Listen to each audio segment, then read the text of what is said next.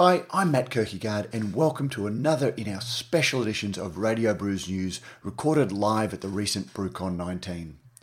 Thanks to Bintani, we were able to take Radio Brews News to BrewCon and capture a little of what was on offer to those who were lucky enough to get to Australian Craft Brewery's annual conference and trade show. In this episode, we chat with accountant Maria Pearman, whose BrewCon presentation was on the proper costing for beer. Maria is a CPA with a professional understanding of running breweries. She teaches finance and accounting for the craft brewer, and her book, Small Brewery Finance Accounting Principles and Planning for the Craft Brewer, is about to be published on 4 October. And I can see on the Brewers Publication site right now that if you're a US Brewers Association member and you're quick, you can save 30% on pre orders before 23 September. Anyway, I chat with Maria about the lessons small brewers need to learn about finance in their brewery and how much beer actually costs to produce. And this is Maria Pearman.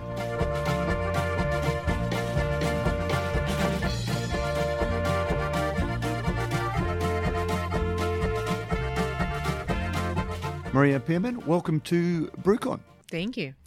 Now, straight away, we can tell from your accent you're not a local. Right. Um, you're not one of our local uh, speakers. You've uh, come over especially for BrewCon. Tell us a little bit about your background. Uh, I'm from Portland, Oregon, and I Beervana? Beervana, yep. And uh, I've been there for 15 years. I grew up on the East Coast of the U.S. and um, moved to Portland 15 years ago. And um, I am a CPA, so a certified public accountant, and I specialize in alcohol beverage. And a majority of my work in that industry is craft beer. And uh, so currently I work at a CPA firm. I, I actually own my own business, um, and I did this for about seven years. And then as of July 1, I sold that to another public accounting firm and um, went in with them. And now I'm the, the principal that heads the beer division for that company. But interestingly enough, uh, before we went on mic, uh, you were saying that you had a background, uh, accounting is your second career. You had a background in, in, in radio. Yeah. Um, how, how did you go from radio to accounting firstly, and then from accounting to uh, accounting for alcohol? Well, it actually starts a little bit before the radio experience. Um, my undergrad in college was arts management, and that's the business side of the arts. And I got most of the way through that degree, realized that it was really designed for positions that were going to be funded by grants. And, and so that meant that I would be in a position where I would have to you know, basically be interviewing for my job every every grant cycle. That didn't seem appealing. Uh, I had always loved music, and at one time I wanted to be an engineer um, for you know albums and stuff like that. Anyway, uh, it ended up turning into an internship in in radio, uh, and that turned into a job in radio. And then I kind of uh, walked in in different. Different aspects of the music industry. I worked in a venue. I worked for a radio station. I uh, worked for a record label, uh, set of music stores. So I, I sort of did it all in that realm. And uh, over that period of time, I moved to Portland. Realized that radio was kind of a dead end career. It had been a great place to spend my 20s, but it wasn't going to be my forever home. So I needed to make some money. And uh, I made a list of, of what I love to do because I had heard you know, do what you love and the money will follow. So I made a list and the list was very long of what I was interested in. And at the same time, I was the nerd who enjoyed making hand drawn charts and graphs of how I spent my money. Like my bank statement would come in the mail. And I would literally get a pen and paper and make these hand drawn charts and graphs. And so I was married at the time, and my husband said, I think you should think about accounting. And I thought, You think? no. I was like, oh my God, that's so nerdy. No. Uh, but then, um, you know, I, I kind of gave it a shot. And uh, so I went back to school. I found a company that would actually uh, provide tuition assistance. So I went back to school. Um, got my accounting degree actually really it really resonated with me. I've always loved business and what i realized is that accounting was the natural gateway to business for me. So it's it's not about and for me it's not about the numbers it's about business. See, straight away when when you said that you were in an arts management program, um, when, when you're looking at that, craft brewing is the arts of brewing. Yes. But then you were doing, learning the management of that. So it, it's almost you found an, a natural home that didn't really belong where you started. Yeah, and and so that's where I was going with that. And I said, you know, it started before radio because, um, okay, so let me kind of fast forward through this. Uh, so went back to school, got a job as a public accountant. I did taxes. Uh, I'm in Portland, so naturally, some of our clients were breweries. And what I found in that is that the breweries were spending more money getting their books clean than they were on on a tax return, which told me that they were going the whole year without any good visibility into their business performance. So, how could they possibly make informed decisions? And I saw a hole in the market for contract controller services. So, I, uh, eh, you know, I was kind of tired of the the long hours of taxes. I went out on my own. I offered contract controller services to breweries. The idea grew. So, what's a controller service? Uh, financial controllership. So it's it's basically like managing the accounting department. Yep. Okay. Um, so uh, did that it grew i started to offer different things like tax returns and bookkeeping and payroll and um, and then i did that for seven years and our firm was always hovered around the 12 employee mark um, and then in july of this year i sold that back to the company where i started my career and now I no longer have to worry about running payroll for my people. Happy day, and and um, so anyway, uh, now I get to do what I love. But the thing is that yes, brewers are artists. And so now that experience in arts management has totally come full circle in this wonderful way. And I thought that um, I thought that none of that experience was going to be transferable but 20 years later it's completely relevant. So it's it's really uh, it astounds me every time i think about it. Only you're not competing for grants and brewers don't compete for grants whilst they market themselves. It's a very different form of uh, grant based every beer is a grant that's right yeah it's a great way to think about it now actually the other thing that just resonated from what you said is you built your own little business and now you no longer have to worry about payroll. Any small business that's providing a service to the craft brewing industry, in a lot of ways, can empathize with the struggles that craft brewers are going through. They don't have to make beer or anything like that, but if you're a small business, you tend to be your own marketing person, your own payroll person, your own, uh, you know, um, accountant. Um, you've got to do the work that you set up to do, and you, you understand the growth challenges that come from putting on new staff when you're not quite at that stage yet. It, it, is that something that you found as well when you were growing your own business? Absolutely. And I think that the experience of being a business owner did uh, help me help me empathize and uh, bring really relevant uh, consultation to my clients. Um, I think one of the things that gets in the way of the business owner accountant relationship oftentimes is that uh, the accountants don't want to get down in the weeds with the client. They don't want to roll up their sleeves and fix problems and, and really understand the environment in which the, the customer works. And I think that that is something that made my approach different and appealing to clients is that I was willing to get in there and understand their problems and understand their operational uh, environment. Um, and I guess the reason why I felt it was important is because I was also a small business owner and I knew uh, how hard it was to do your own thing. And so to have a partner that really understands your environment is is kind of a game changer. It, it, it's interesting because I that that was very much from my own experience because uh, Brews News sprung out of a very early beer blog uh, 15 years ago, and it, it, it was just something I loved doing, and it's constantly grown a little bit um, into it's become a job and it's become something that, that, we're down here. And but because it came grew out of a hobby, it's just like growing tomatoes or whatever. And you know, if, if you cost the tomatoes that you grow in your garden, you think, Jesus, it's just not worth uh, growing it. But it, it was a little bit different. But I never went to the stage of thinking, well, here are my costs. We put out 400 articles a year um, based on that. So the the cost of every one of those articles is the cost of this business divided by 400. Um, and that's I'm a very slow learner, Maria, so please be gentle. Um, but it, it, it, was a long realization for me that everything that I put out, whether it's a podcast or anything, ha- has a cost, and that was why it resonated a little bit um, when I was looking through the program. That your presentation was proper costing for beer.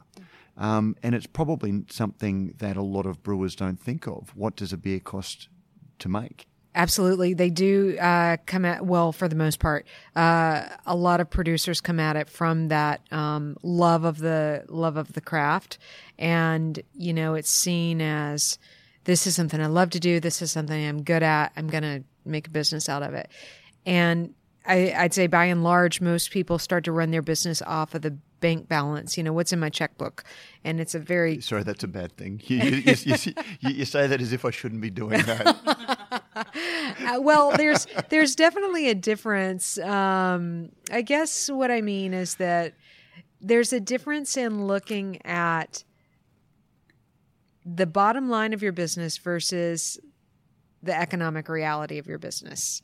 And it's shifting your mindset to think about the economics of it, which sometimes can be difficult to do because it's not as tangible as cash in the bank. And when cash is in the bank, you you can really understand whether you're winning or losing, so to speak. I'm rich. I'm poor. I'm rich. I'm... right. And that's I mean, there's so many just factors of time that are at play there that that kind of cloud reality.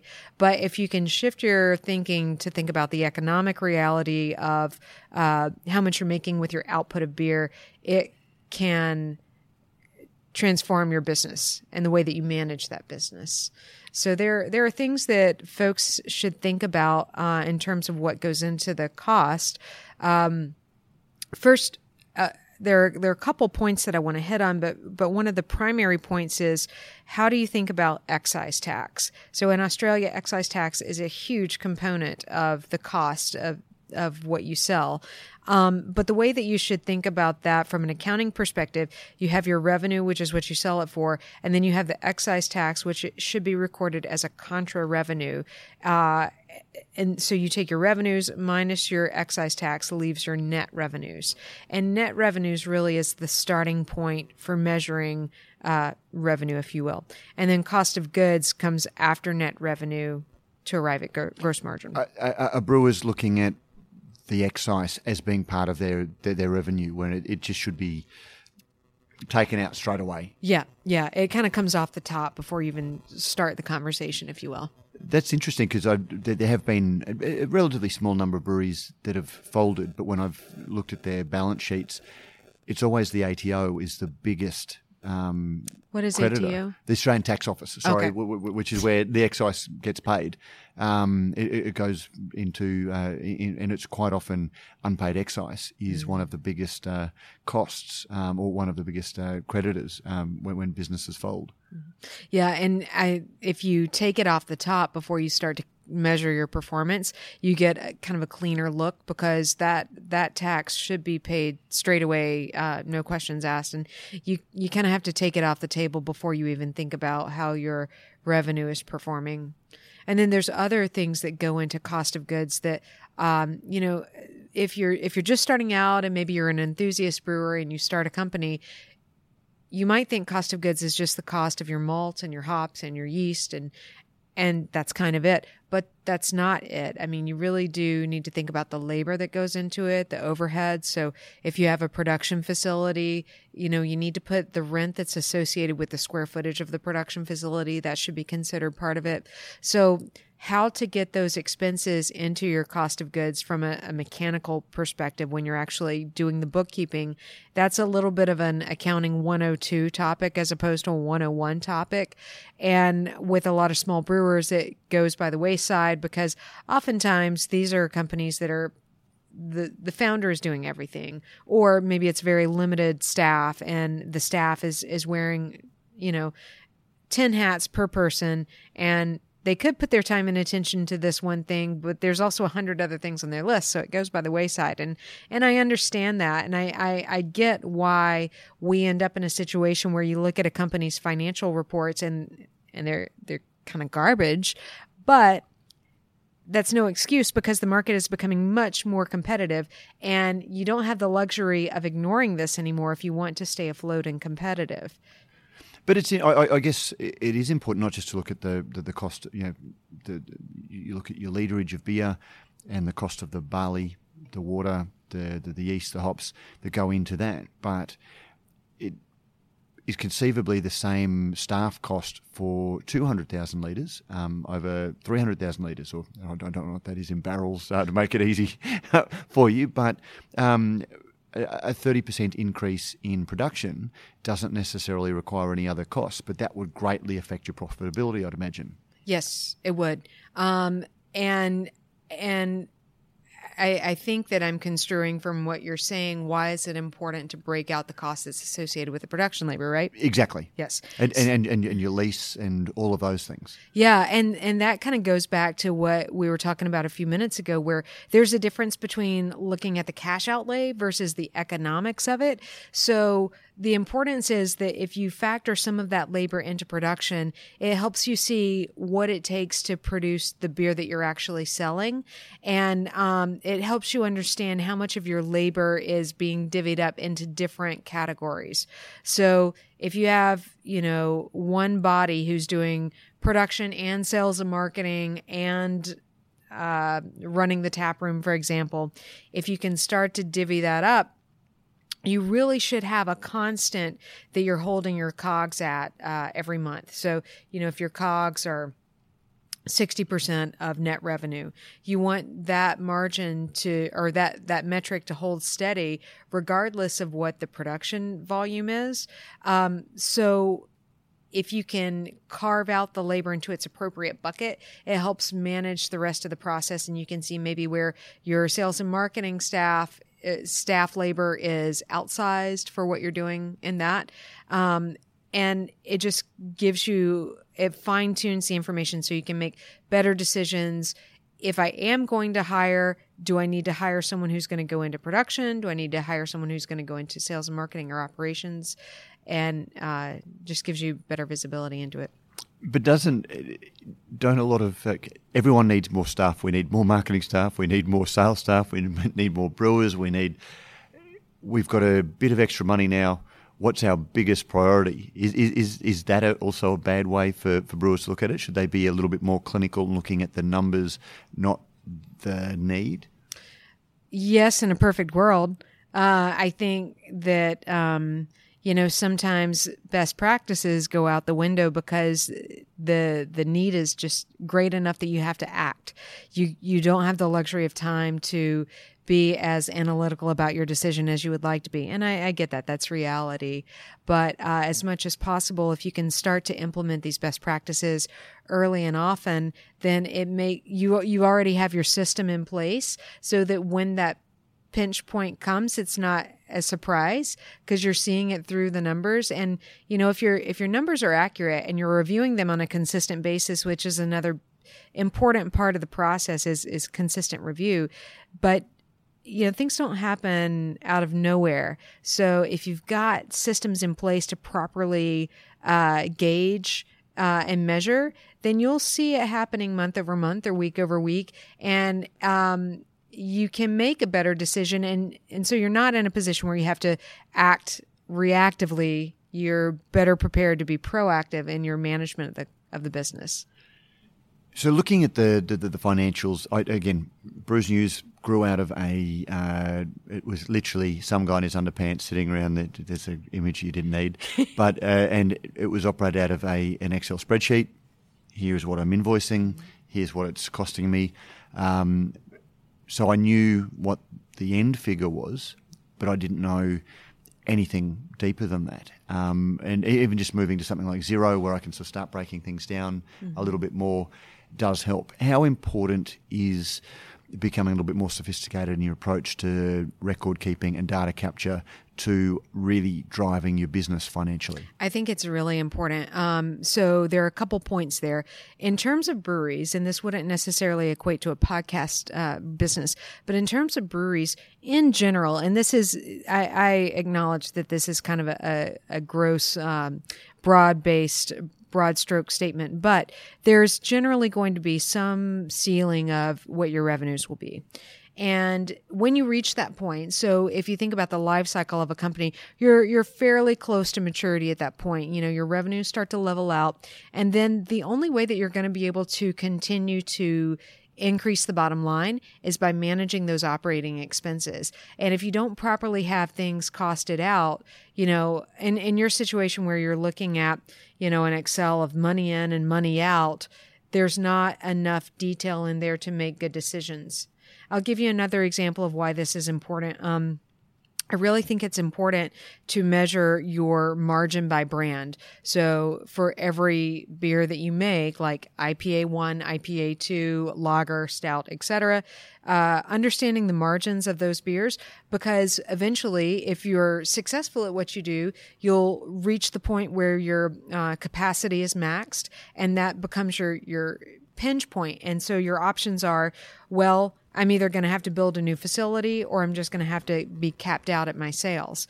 But that's actually not the only option. Your third option is how can I tweak my processes to maximize my income at this level of production capacity. So if you know how much you're making on IPA 1, IPA 2, lager and stout and you can see which one has more margin in it, then maybe you shift your production and you you start to produce less of the IPA that's most expensive and more of the product that is least expensive so you can maximize the return. Now this always has to be balanced with how that's going to affect your sales, but if you assume that all of the brands are going to be selling through at an equally popular rate, then that kind of data helps you make important decisions. You're, you're from the, the, US, Portland, as we discussed. Very different uh, regulatory. Um, you know, there's a whole lot of different tax, uh, you know, um, environments that, that you're working over there. But are the financial basics that breweries operate under the, the, the same regardless of country? Yeah, yeah, they are. Um, definitely. I mean, I think the biggest change for us is that we're in a three tier system, which affects the the uh, avenues to market.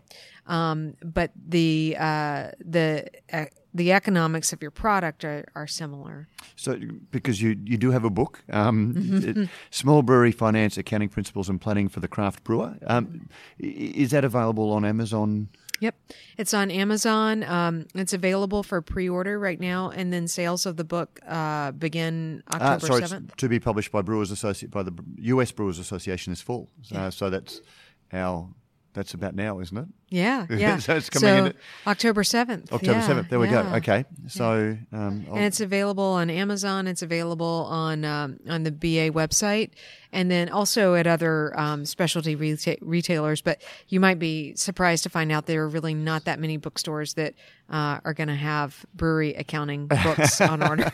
but well, the, the, reason I ask is uh, I, would not actually realised when we started this uh, chat um, that you did have a book coming out, and it, wondering whether those sorts of principles are just universal and you can sort of just take out the, the bits that are directly relevant to all breweries and not necessarily worry about because even in the US with a very state based system of legislation, I'd imagine that there are vast differences from state to state, but it's the general principles that you're writing for.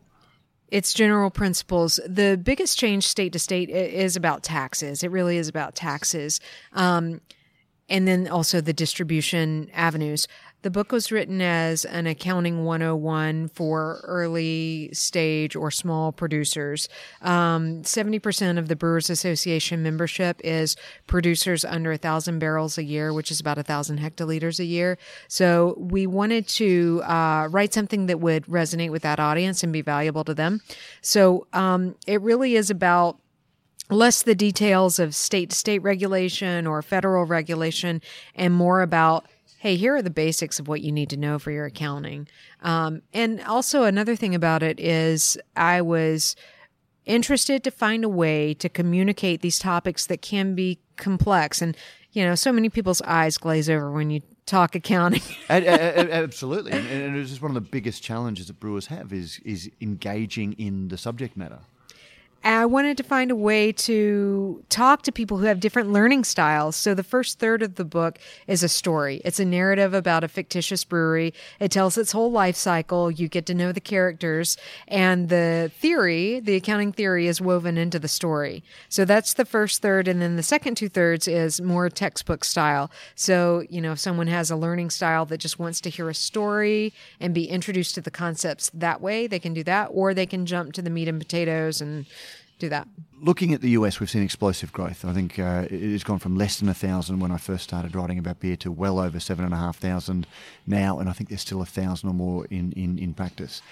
In a rapidly growing market, um, you can make mistakes and not get found out quite easily. It's a little bit like the um, property market. When houses are going up, you can make a bad buy and you don't get found out because prices are going up.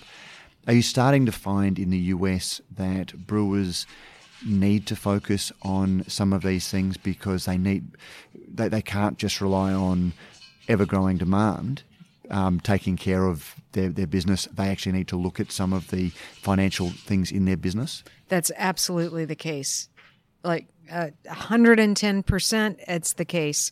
Um, and that was the whole impetus of the idea of this book is that you know even five years ago pretty much anybody could start a brewery and do okay. You know, you really didn't have to know anything about business because there was just enough momentum in the market to carry you. But now the holes in the boat are starting to show and you really have to be sharp in your data. And that's, you cannot compromise on having subpar data because, you know, you're going to be cutting with a butter knife when you need to cut with a scalpel. So it's really critical to implement this now more than ever. Do you have any you know, number one mistakes to avoid, or you know, top? I, I hate listicles, but are, are, there any key areas that brewers should really be focusing? Um, I have four points that I think are really critical to drive home. Um, the first is to hire a management team around you as early as possible. Uh, so often people start a brewery and they have you know, an artist's mentality and they, uh, and or they, they have this mentality that one person does it all and it's completely bootstrapped the whole way. But you get in that situation and you're doing a hundred things and none of them are done well. So, you know, choose to focus on what you're best at and as soon as possible surround yourself with other people who can look after the finances who can look after the sales and I, I, think it's important for founders to stay in touch with the creative direction of the liquid they're producing and also to stay highly in touch with the marketing of the company because that is so much the heart and soul and outward facing, you know, component of the brewery. So that needs to be well informed by the founder but the other things that, you know, if you're managing a brew pub or a tap room, or if the accounting and finance, for example, all of that is stuff that's easily outsourced to people who can do it better and faster and more efficient than you can. So, number one, build a team as soon as you can. The second thing is to commit to good clean data and to review it frequently and fast every every month. Um, so this is not an exciting uh, exercise. You sit down with your financials and you go through line by line and review the performance. Ideally, you'll be looking at actual versus budget and understanding why you have variances. Um, so it's not exciting, but I guarantee if you do that just even three months in a row, you're going to really illuminate some powerful information because the numbers hold critical data. The third thing is to focus on the health of your balance sheet. So many business owners spend time just thinking about the income statement and whether or not they made or lost money. And I think that's just natural. It's, it's kind of, of all the financial statements, it's the one that maybe is most intuitive or resonates the easiest. But the balance sheet is critically important. It shows you the health of your core. And in today's market, you can't afford to be overextended. You need to have a healthy amount of working capital. You need to have your, your debt in check. And then the fourth thing is focus, especially in the early stage, focus on cash flow management as opposed to managing to net income. It's, um, human nature again to look at a contract for raw materials and want to buy in bulk because you're going to get a better price. Of course, that's human nature, but it can really put you in dire straits if it wraps up all your cash. So you need to manage the cash flow first and then let net income be, you know, kind of a secondary metric. As the company matures, it'll shift more towards managing net income as opposed to cash flow. So those are kind of my four points. And uh, we're about to lose the room uh, to to another event, but one last question. It's got absolutely nothing to do with anything uh, accounting, but it does have to do with Portland. At the end of the month, I'll be in uh, Portland, my very first visit. Where should I go? Wow, gosh, that is so loaded. That is such a loaded question. Uh okay, Ecliptic Brewing is uh is phenomenal. Um it is owned and, and run by a very talented brewer, John Harris. Uh, so you should definitely check that out. Um, we have a plethora of great beer there. Baerlic is another really great small brewery. Um, Ruse Brewing is is a really interesting brewery. Uh, Cascade Barrel House is kind of you probably have heard of Cascade. Heard of Cascade, yeah. yeah. Um, so Cascade is kind of legendary in its own right. It deserves a visit. Rogue Okay, wonderful. Well, Maria Pearman, thank you very much for joining us. Now, this will probably be coming out around about the time your book comes out. Otherwise, we'll absolutely uh, put a link uh, to the book. And uh, thank you for joining us at BrewCon. And uh, thank you very much for your pearls of financial wisdom. It's been a pleasure.